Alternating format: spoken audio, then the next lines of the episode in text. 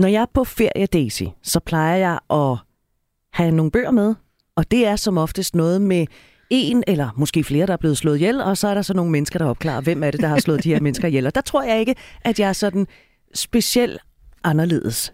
Og der ved jeg, du tænker, vi skal læse noget andet. Ja, det synes jeg ikke, fordi når du nu er på ferie, ikke, og du sådan kan mærke, at kroppen slapper af, og du kommer sådan lidt ned i dig selv, og det ved vi jo fra forskning, at det der med mindfulness faktisk kan være meget godt for det erotiske jeg, så synes jeg, i stedet for at læse noget, der sådan er bare turn off med turn off med turn off på, at i stedet for at skulle læse noget, der måske mere sådan inspirerer til noget sanselighed. Så jeg har taget et lille udvalg af erotisk litteratur med, som jeg vil anbefale, du kan læse, i stedet for de her krimier.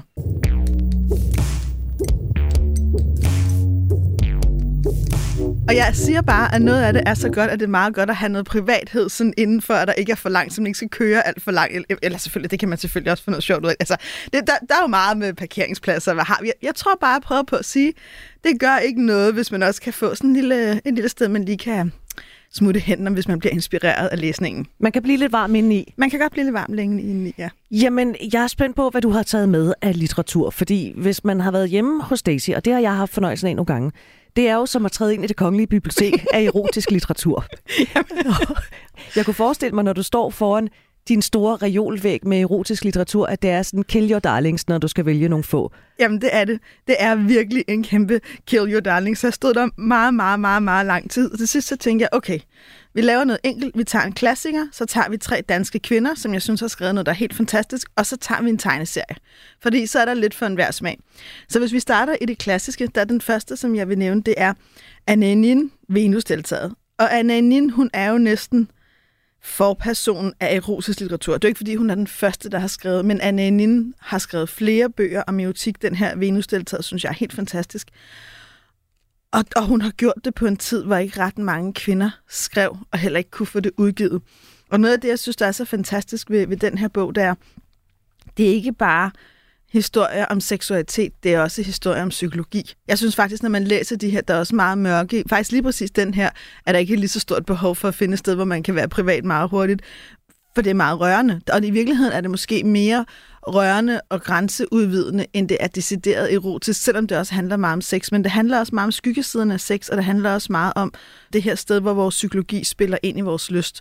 Men jeg synes, det er fantastisk læsning og klassisk litteratur, som man skal unde sig selv i hvert fald en gang i livet og gå i kast med. Og når du siger, at den er skrevet på et tidspunkt, hvor ikke særlig mange kvinder skrev, så er den fra 70'erne? Ja, det mener jeg. Den er skrevet i 1969. Øh, okay mener jeg, det der, den er. Ikke? Og jeg ved også, at den her, som er en anden udgave, fire oplag, altså den har også solgt ret meget. Den, den lige her, det er sådan en gammel paperback, som jeg har købt i sådan en antikvar engang i nullerne. Den er fra 83, men jeg mener, det var i 69, at de kom. Man kan sige, at en som Henry Miller er nogenlunde samtidig med Anne Nin, har også skrevet nogle fantastiske bøger. Der er bare ikke særlig mange kvindestemmer, der har været ude før. Mange af de første fortællinger om sex er jo skrevet af mænd. Så jeg synes også, der er et eller andet i at få det feminine blik på det. Ikke fordi, at det skal handle om køn, men mange kvinder har beskrevet noget andet, end det mange mændene har. Og den er på dansk? Og den er på dansk.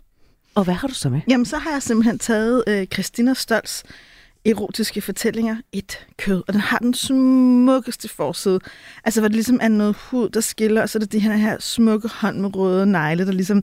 Og så på bagsiden, ikke? så er det sådan det her, sådan, øh, sådan, der den ligner hud, kan man så se, at det faktisk er en bog. Ikke? Så det er jo to ting, jeg elsker, litteratur og sex. Ikke? Altså, jeg havde det sådan der første gang, fik den her meget smukke bog i hænderne, så tænkte jeg, ej, det er jo nærmest som om, at den er skrevet til mig. Det, det ved jeg godt, den ikke er, men tak, Christina, alligevel. og jeg synes, den her har, apropos det, jeg sagde omkring Anne Nin, jeg synes, den har lidt af de samme kvaliteter. Det er sexet, men det er også dybt.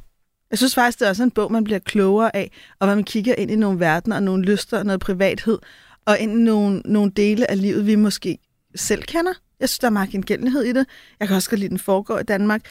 Det er ikke sådan et eller andet, du ved, der er også noget af det nye erotisk litteratur, som er meget sådan, så kommer han flyvende med en helikopter og landede, eller altså, du ved, det er sådan meget, ikke? Det her, det, det er sådan lidt mere Israels plads, ikke? Og en lejlighed, ikke? Altså, men det synes jeg faktisk gør noget, og der er meget beskrivelse også af relationer, så jeg synes faktisk, det er en, en både smuk, sexet og klog bog. Og så man kan blive inspireret af. Så man kan blive inspireret af, og man kan jo sagtens læse de her bøger sammen med en. Det kan jo faktisk, jeg har på et tidspunkt gav jeg et par, jeg arbejdede med opgaven at læse nogle bøger. Og det gjorde jeg faktisk lidt med den bagtanke. Se, hvad sker der egentlig, når man så ligger der i dobbeltseng, man siger, man keder sig så meget i med hver sin, øh, hver sin stykke litteratur. Og det kan jeg bare sige, det gik ret godt.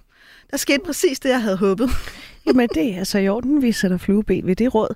Så har du øh, fantasier fra Elisa Lykke, som vi jo har fornøjelsen af i vores program. Ja, det var vi simpelthen nødt til at have med. Også fordi jeg synes, det værk, hun har lavet, er helt fantastisk. Jeg synes, det hun gjorde, er simpelthen det at tage fat i både nogle kendte mennesker og nogle ikke kendte mennesker at sige, beskriv en fantasi. Det synes jeg har været et fantastisk projekt. Jeg elsker at have fulgt det. Jeg elsker den enkelhed, og jeg elsker det, at så mange mennesker, at vi har fået lov til at kigge ind i noget, der er så privat og heldigt som vores fantasier. Jeg synes, det er enormt smukt. Jeg bliver enormt glad på menneskehedens vegne, når jeg læser det, fordi det også giver mig det der indblik i, hvor er vi egentlig komplekse og fantasifulde og kreative og fyldt med lyster og længsler og grænser. Og hvor er det dog dejligt lige at blive husket på, at vi alle sammen har det her. Så kæmpe tak til Elisa for det. Og så er det bare, synes jeg, de er jo meget forskellige historier, de er også skrevet meget forskelligt, men det synes jeg faktisk er ret lækkert, og det gode også ved de her lidt kortere erotiske noveller er, man behøver jo ikke at bruge en hel dag på at læse. Man kan bare bruge et kvarter på at læse, i stedet for at se et eller andet på sin telefon. Og de er altså ret juicy, nogle af dem. Det må man sige. Så skal vi til en duft af appelsin. Ja, det er jo Ulla Hinge Thomsen, som jo har skrevet altså nogle bøger, jeg virkelig holder af. Også hendes sårbar, synes jeg jo er helt fantastisk. Og det, jeg rigtig godt kan lide ved den her, der jeg ved godt, altså æstetikken, den er bare så smuk, og den er lille, og den er lækker. Man kan have den i tasken. Den fylder ingenting ved siden af badetøjet og flasken med vand og nødderne og hvad man ellers kan lide at have med. Og jeg synes, den er mega, mega godt skrevet, og jeg elsker hende. Der er sådan, der er sådan meget sådan... Øhm, æstetik hvert et lille sandkorn fjernede hun, og der var sandet kildede før, begyndte det nu at kilde på en ny måde. Ikke? Altså den er sådan, den, jeg synes bare, mm. den er mega dejlig, og det er sådan en bog, hvor man ligger og læser, og så drikker man måske lidt iste og leger lidt med en isterning, og ja, du ved, ikke? Altså, Nu stikker det af over hos Daisy. ja, og så øh, den sidste ting, jeg har taget med. Nu er jeg jo meget, meget stor tegneseriefan. En af mine yndlingstegneserier, det er Milo Manara, Altså, hvis man kender erotisk tegneserielitteratur, så er han jo the man. Han har lavet så mange fede. Men jeg pillede den serie ned af boghylden, der hedder Klikturis. For det første vil jeg sige, at de her tegninger er meget juicy. Altså, de er meget juicy, de er meget eksplicite. Der indgår rigtig mange ting, vi ved fra forskning om fantasi, at folk fantaserer om. Så det her det er ikke missionær. Så hvis det er det, man gerne vil have, så skal man ikke tage Milo Manaras Klikturis. Hvis man til gengæld gerne vil have nogle smukke, smukke mennesker, og fede fantasier udspillet over smukke, smukke tegninger, så go ahead. Og den hele starter med den her lidt uptight overklasse kvinde med en perfekt krop, som ikke rigtig kan mærke sin lyst.